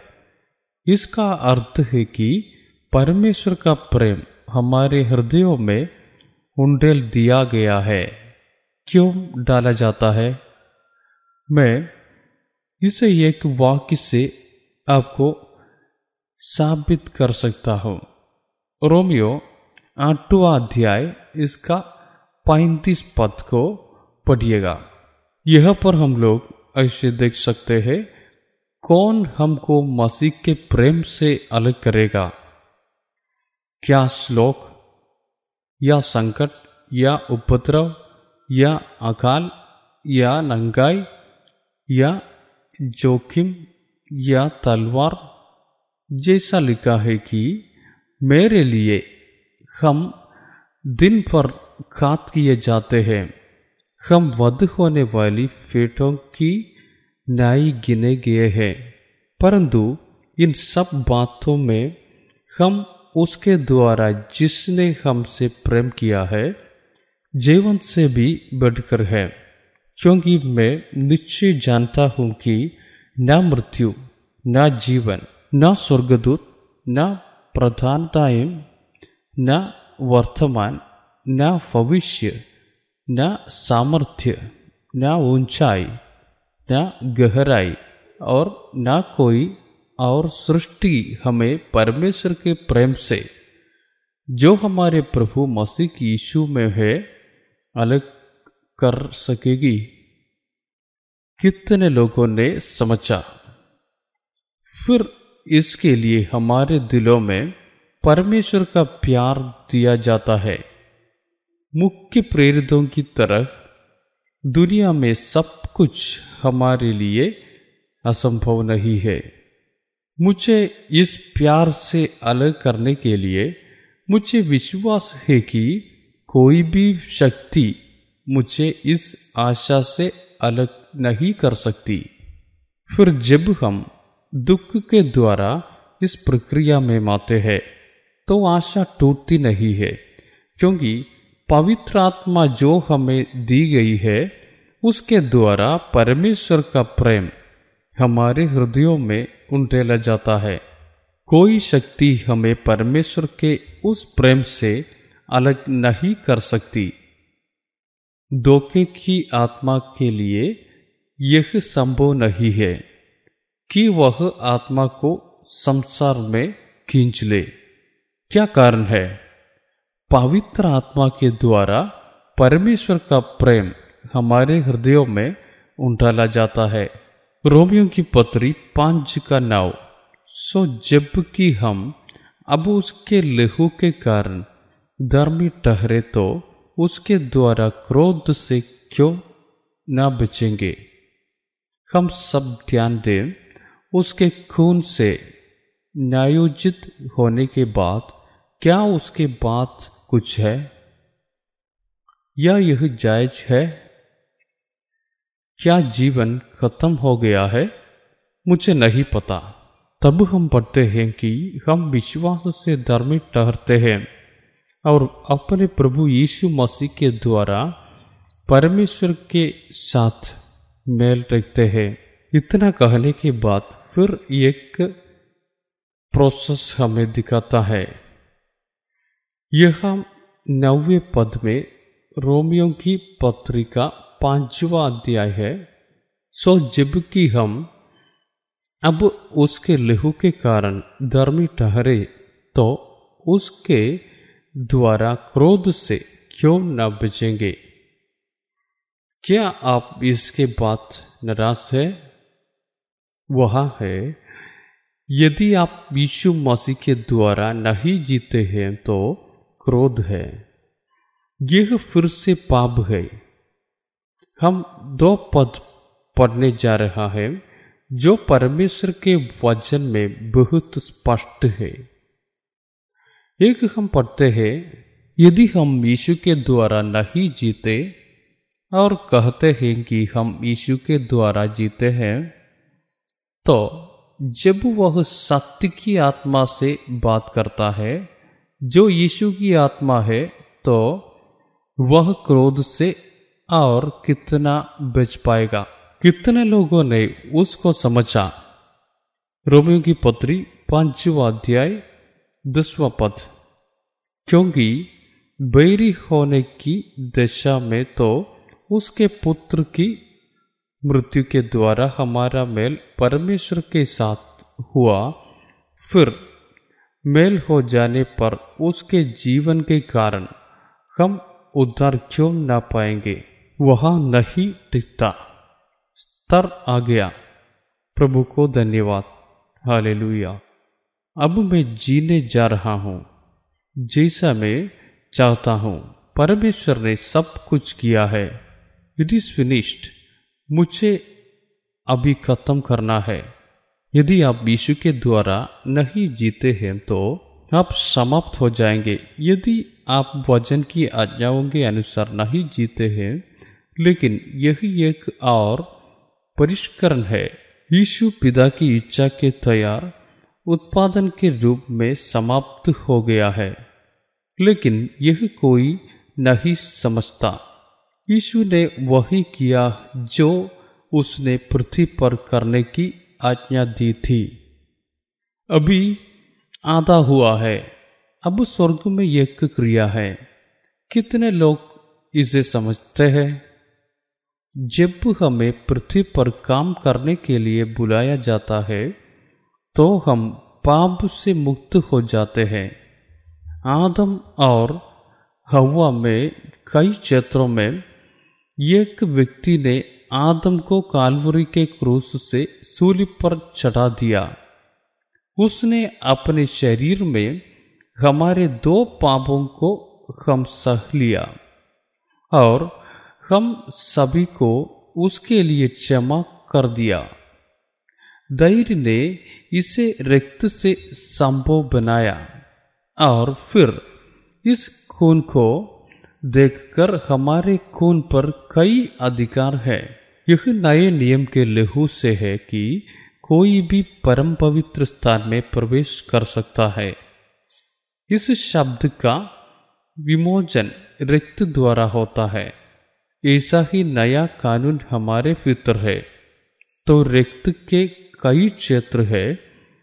इसके अलावा उसने अपने शरीर के पर्दे को फाड़ दिया और हमारे लिए जीवन का एक नया तरीका स्थापित किया। तो यह पृथ्वी पर सबसे महत्वपूर्ण सेवकाई है जो वह करता है। इसके अलावा पिता का खुलासा किया गया था। हमें सलाह दी। उन्होंने हमें एक जीवन मांटल दिखाया। ये सभी कार्य पृथ्वी पर हमारे लिए है। अब हमें स्वर्ग बना दो। यदि आप स्वर्गीय होना चाहते हैं तो पुनरुत्थान एक पार्थिव कार्य है। लेकिन प्रायचित एक ऐसा कार्य है जो स्वर्ग में होता है, क्योंकि हमें महायाजक या महान परमेश्वर के पास जाना है। खून के साथ सिंहासन पर जाओ। तब स्वर्ग में सबसे तेज काम हमारे लिए पवित्र आत्मा के खोजना है। क्यों? प्रभु के साथ उस महिमा के जुड़ने के लिए। मैं नहीं जानता कि उसका क्या होगा जो इस पवित्र आत्मा में नहीं रहते। मैं कई सालों तक ऐसे ही रहा, सब कुछ व्यर्थ था। कितने लोग को इसे समझते हैं? जब मैं यह सब कहता हूँ तो मेरी आत्मा इस प्रकट उत्तेजित हो जाती है। किसी भी समय हम हर समय सिर्फ़ क्रूस नहीं कर सकते। परमेश्वर के बच्चे, क्रूस के बाद एक महान कार्य किया जाना है। पुनरुत्थान क्रूस के बाद है। जब हम पुनरुत्थान के बाद स्वर्ग में चढ़ते हैं तो पवित्र आत्मा हमें दिया जाता है। उसे तो स्वर्ग में ही जाना होगा। तुम वहाँ केवल महायाजक के रूप में बैठ सकते हो। वह सबसे बड़ी स्थिति है। वह शरीर रूप में इस पृथ्वी पर आया और यह के सभी बुरे कामों को पूरा किया।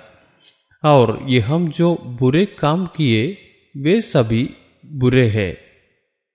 यह प्रभु है जो पाप में सभी को बजाने के लिए इन सभी पापों को दूर करता है।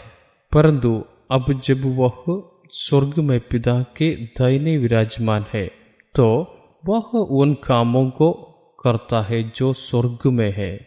वह वह हमें स्वर्ग बनाने का कार्य कर रहा है। यदि आप इसे सही कर रहे हैं तो आप अब पीछे मुड़कर नहीं देख रहे हैं और आगे बढ़ रहे हैं। महिमा की यात्रा यीशु, विश्वास के कर्ता और समाप्त करने वाले की और देख रहे हैं। यह वही है जो हमारे प्रभु अब स्वर्ग में बैठे हुए कर रहा है, जबकि कई पुत्रों को महिमा की और ले जा रहा है। फिर उसके खून से, क्योंकि बैरी होने की दशा में तो उसके पुत्र की मृत्यु के द्वारा हमारा मेल परमेश्वर के साथ हुआ। फिर मेल हो जाने पर उसके जीवन के कारण हम उद्धार क्यों नहीं पाएँगे? क्या होगा अगर हम वह जीवन नहीं जीते? यह एक बड़ा सवालिया निशान है है ना? वह उन्हें यह समझने की ज़रूरत है, आप यीशु का जीवन कैसे प्राप्त करते हैं? शब्द कौन मत देगा पवित्र आत्मा। जाने और आने पर सब कुछ सामूहिक है। तो अब मैं क्या करूँ? मैं पवित्र आत्मा से नहीं माँगता, मैं प्रभु से माँगता हूँ। हे प्रभु, इसे मुझ पर प्रकट करो। वह आंतरिक आवास बहुत शक्तिशाली है। अगर हम इसे प्राप्त कर लेते हैं तो हमारी कई समस्याओं का समाधान हो जाएगा। जब यह वचन उसके जीवन के द्वारा हम पर प्रकट होगा, शब्द ही जीवन है, केवल शब्द नहीं, कट्टा शब्द नहीं, समारोह शब्द नहीं है। विज्ञान अध्ययन के लिए शब्द नहीं है। जीवन का शब्द हम यही चाहते हैं। यदि फितर जीवन है तो परमेश्वर के बच्चे उपदेश देने और दिखाने आएँगे। जब परमेश्वर का समय होता तो सारी ज़िंदगी निकल जाएगी। यह शब्द जीवित निकलेगा। सिर्फ़ उल्टी शब्द नहीं, उन्हें जान है, उसी में मुक्ति है। अंधों की आँखों खोल देगा। यह वह मार्ग है जो कुछ को अनंत काल तक ले जाता है, उन्हें इसका पहला संदेश मिलेगा। उन्हें इसके संदेश मिलते रहेंगे। फिर उसमें और कितनी जान होगी? वह इसके द्वारा जीवित रहेगा। उसके कोप से और कितना बचेगा? उन दो पदों को दामे रहो। यह युहना का चौदह अध्याय और दसवा पद। प्रेम इसमें नहीं कि हमने परमेश्वर से प्रेम किया, पर इसमें है कि उसने हमसे प्रेम किया और हमारे पापों के प्रायचित के लिए अपने पुत्र को भेजा। यह बात हर कोई मानता है और किसी को सीखने की ज़रूरत नहीं है। अर्थात जिसने हमारे पापों के प्रायचित के लिए अपने पुत्र को भेजा, वह सच्चा प्रेम है। हम अपने पापों का समाधान नहीं है। वह पढ़ते हैं कि यह हमारा काम नहीं है। यह यीशु मसीह द्वारा किया जाता है। लेकिन अगर आप इसे मानते हैं तो आपको अगले पद पर भी विश्वास करना चाहिए। एक योहना चौदह अध्याय का नवे पद, जो प्रेम परमेश्वर हमसे रखता है, वह इससे प्रकट हुआ कि परमेश्वर ने अपने एकलौते पुत्र को जगत में भेजा है, कि हम उसके द्वारा जीवन पाए। तब प्रेम हमें दो आयामों में दिखाता है। एक हमारे पापों का प्रायचित है, यीशु मसीह द्वारा पापों की क्षमा, वह मत रुको। अगला वादा प्राप्त होना चाहिए। वो क्या है? क्योंकि परमेश्वर ने जगत से ऐसा प्रेम रखा कि उसने अपना एकलौता पुत्र दे दिया कि जो कोई उस पर विश्वास करे, वह नाश ना हो, परंतु अनंत जीवन पाए। यही हमारा वादा है। आपको आशा के विपरीत आशा में विश्वास करना होगा। कोई सवाल नहीं पूछा। यदि आप यीशु मसीह के द्वारा पापों की क्षमा में विश्वास करते हैं तो आपको भी विश्वास के द्वारा यीशु मसीह का जीवन जीना चाहिए। यदि आप विश्वास नहीं कर सकते, यदि मैं इस पर विश्वास नहीं कर सकता तो मुझे संदेह है कि पहला विश्वास सही है। कोई भी मुझे यीशु मसीह के लहू से मुक्तिदाता कह सकता है, अगर हम इस पर विश्वास करते हैं, अगर यह हमारे जीवन में एक वास्तविकता है तो निश्चित रूप से हम इसके द्वारा जीते हैं। यह हमारा वादा उसकी आत्मा, सत्य की आत्मा द्वारा जिया गया जीवन है। मुझे इसे प्राप्त करने की आवश्यकता है। मुझे इस पद को पढ़ने और इसे परमेश्वर द्वारा सुनाने की ज़रूरत है। पवित्र एक मेरा वादा है, याद दिलाकर जगाना चाहिए। यह मध्यस्थता प्रार्थना कई भविष्य सूचक पुस्तकों में पाई जाती है। ऐसे ही हमें याद दिलाना चाहिए। वह लिखना बहुत मुश्किल है। क्या परमेश्वर भूल जाते हैं? मुझे नहीं पता। परमेश्वर को कोई विस्तुति नहीं है। परमेश्वर जानता है कि जब उसका बच्चा उसके लिए भीख माँगता है और दस्तक देता है, वही परमेश्वर कार्य कर सकता है। यही पर परमेश्वर के कार्य करने के लिए हमारे हृदय के द्वारा खोल जाते हैं। आइए हम पाँचवें अध्याय पर आते हैं।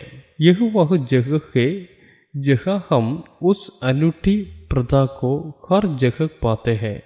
अर्थात रोमियो की पत्री के पाँचवें अध्याय के पंद्रहवें पद पर जैसा अपराध की दशा है, वैसे अनुग्रह के वरदान की नहीं, क्योंकि जब एक मनुष्य के अपराध से बहुत लोग मरे तो परमेश्वर का अनुग्रह और उसका जो दान एक मनुष्य के अर्थात यीशु मसीह के अनुग्रह से हुआ बहुतेरे लागों पर अवश्य ही अधिकाई से हुआ। क्या यह थोड़ा अधिक हो गया है? ज़्यादा से ज़्यादा इतनी कृपा प्राप्त करना कैसा होगा? हम कहते हैं कि हम यह नहीं रह सकते। थोड़ा सा अनुग्रह करो और तुम मुझे स्वर्ग में ले जाओगे, चाहे मैंने कितने भी पाप किए हो।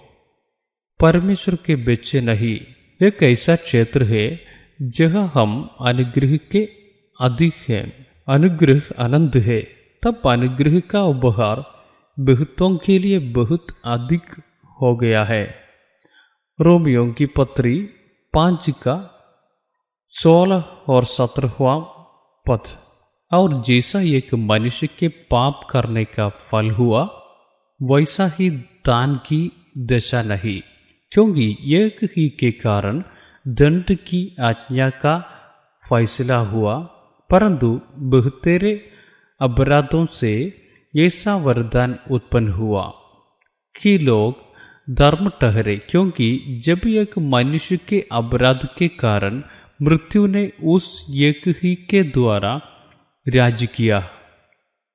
तो जो लोग अनुग्रह और धर्म रूपी वरदान बहुतायत से पाते हैं, वे एक मनुष्य के अर्थात यीशु मसीह के द्वारा अवश्य ही आनंद जीवन में राज्य करेंगे। तब हम जानते हैं कि हमें वहाँ क्या दिखा रहा है। हम आमतौर पर पाप को महान के रूप में देखते हैं। मेरे लिए उस पाप से मुक्त होना कठिन है। परमेश्वर सब कुछ जानता है। हमारी कमज़ोरी का समर्थन करता है।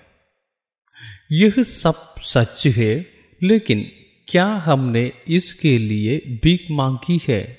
यह मार्ग कितने नाम पड़ता है?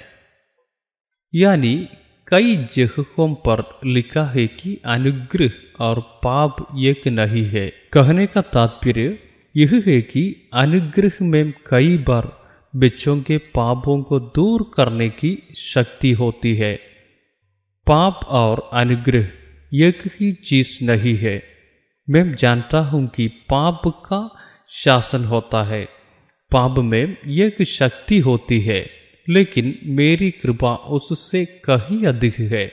अधिक प्रत्येक किया जाता है। हम जानते हैं कि प्रेरित पौलुस ने अपने आप को अपने शरीर में एक कठार दिया ताकि वह अपने प्रकाशन की अधिकता पर गर्व ना करे।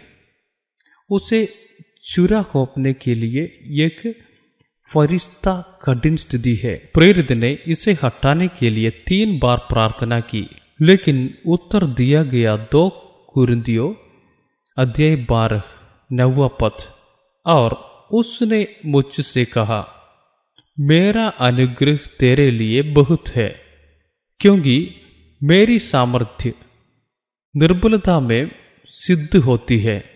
इसलिए मैं बड़े आनंद से अपनी निर्बलताओं पर घमन करूँगा कि मसीह की सामर्थ्य मुझ पर छाया करती रहे हम उस परी को बदलते हुए नहीं देखते परंतु यहोवा कहता है हे मेरे बालक मेरा अनुग्रह तेरे लिए काफ़ी है मेरी कृपा है कि आपकी किसी भी स्थिति में इसे पार कर ले और इसे दूर करने के लिए वह मजबूती से खड़े रहे। इसलिए हमें अनुग्रह के लिए फीक मांगने की ज़रूरत है। हमें इसे विश्वास से लेना चाहिए। यह कोई छोटी सी कृपा नहीं है। यह एक ऐसा क्षेत्र नहीं है जिसे विश्वास द्वारा दोष मुक्ति में पाया जा सकता है।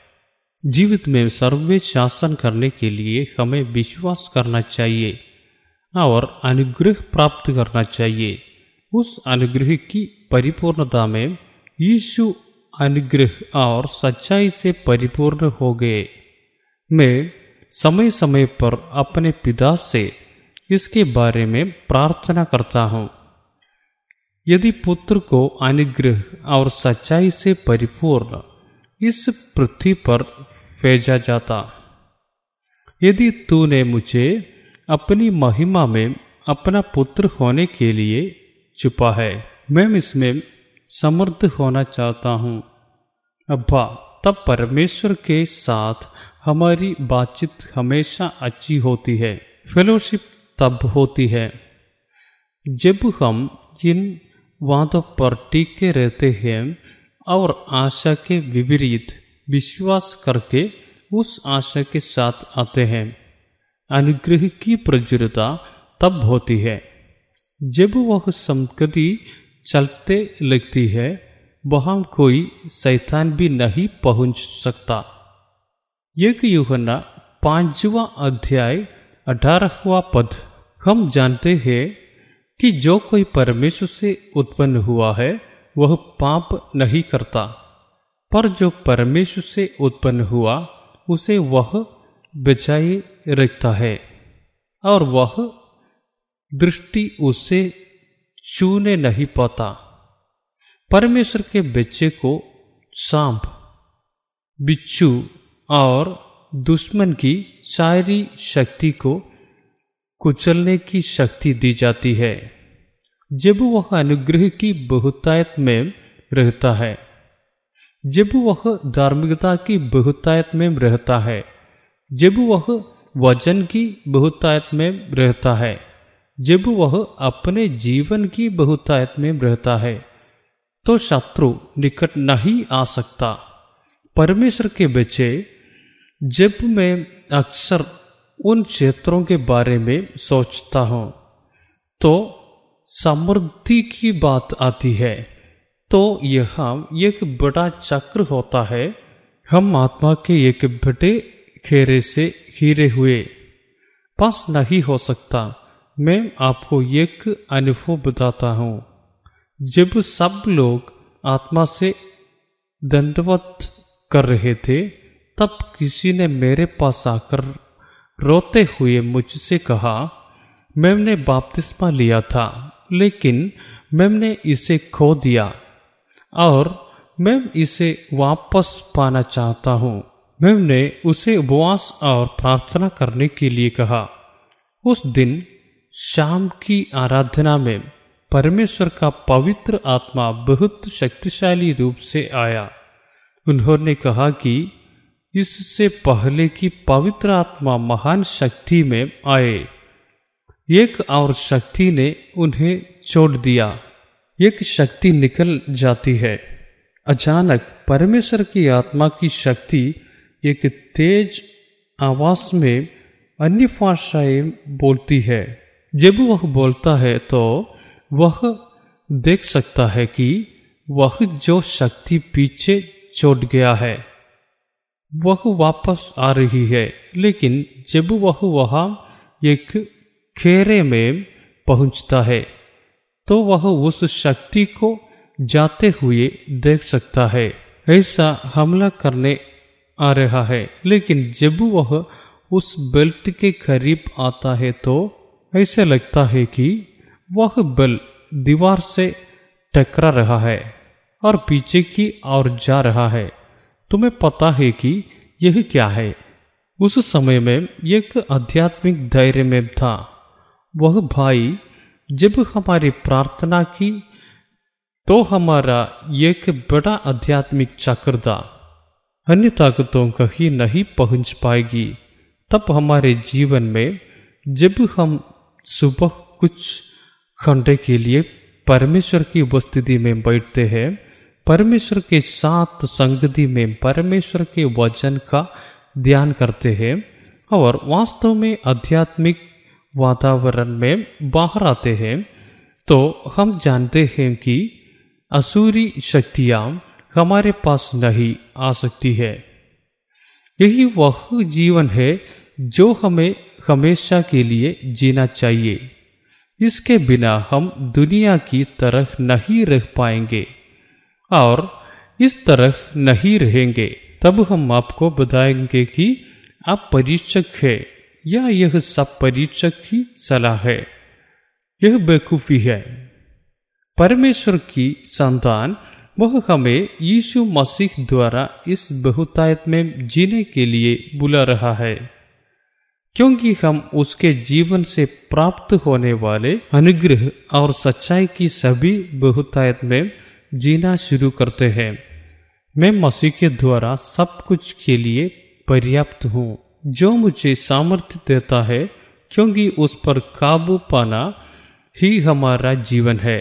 इसके अलावा शैतान ने हमें गेंद को आगे पीछे मारने के लिए नहीं बुलाया। न चैन है और न खुशियाँ देखकर कुछ लोगों की ज़िंदगी हमेशा नाकामयाबी के शब्द होते हैं। घर में शांति नहीं, परिवार में शांति नहीं। जहाँ भी जाए, शांति नहीं। वह हमारा जीवन नहीं है। जो हमें फंसाया है, उससे बचे। यह न्याय और शांति की प्रज्वलता है। परमेश्वर का राज्य हमारे भीतर है। क्योंकि परमेश्वर का राज्य खाना पीना नहीं, परंतु धर्म और मिलाप और वह आनंद है। फिर वही हमारा जीवन है। रोमियो की पत्री पाँच का इक्कीसवा पद, की जैसा पाप ने मृत्यु फैलाते हुए राज्य किया, वैसे ही हमारे प्रभु यीशु मसीह के द्वारा अनुग्रह भी आनंद जीवन के लिए धर्मी ठहराते हुए राज्य करे। यह परमेश्वर के बच्चों का राज्य है। फिर पाँचवें अध्याय में आपको इसके सभी व्यवहारिक पहलुओं पर कई बार ध्यान करना होगा। फिर इस जीवन में आओ। यही जीवन होगा। इसकी वह एक रूपरेखा आपके भीतर होनी चाहिए। कुछ पद हमारे भीतर जाने हैं। तुम्हें उसकी रचना करते रहना है। वह उसका वादा है। और परमेश्वर के ठीक सामने है। यह मेरा अधिकार है जब हम इसे उस विश्वास में कहते हैं, क्योंकि वे उन्हें अजनबी और विदेशी कहते हैं। यानी, हम इस धन्य जीवन में आ सकते हैं। ये वज़न से प्रभु यीशु मसीह हम लोगों को बहुतायत से बरकत दे दे। Amen. Amen TV network Christian internet channel സുവിശേഷീകരണത്തിന്റെ വ്യത്യസ്ത മുഖം തേടിയുള്ള യാത്ര YouTube and Facebook. Amen T V network Trivandrum Kerala.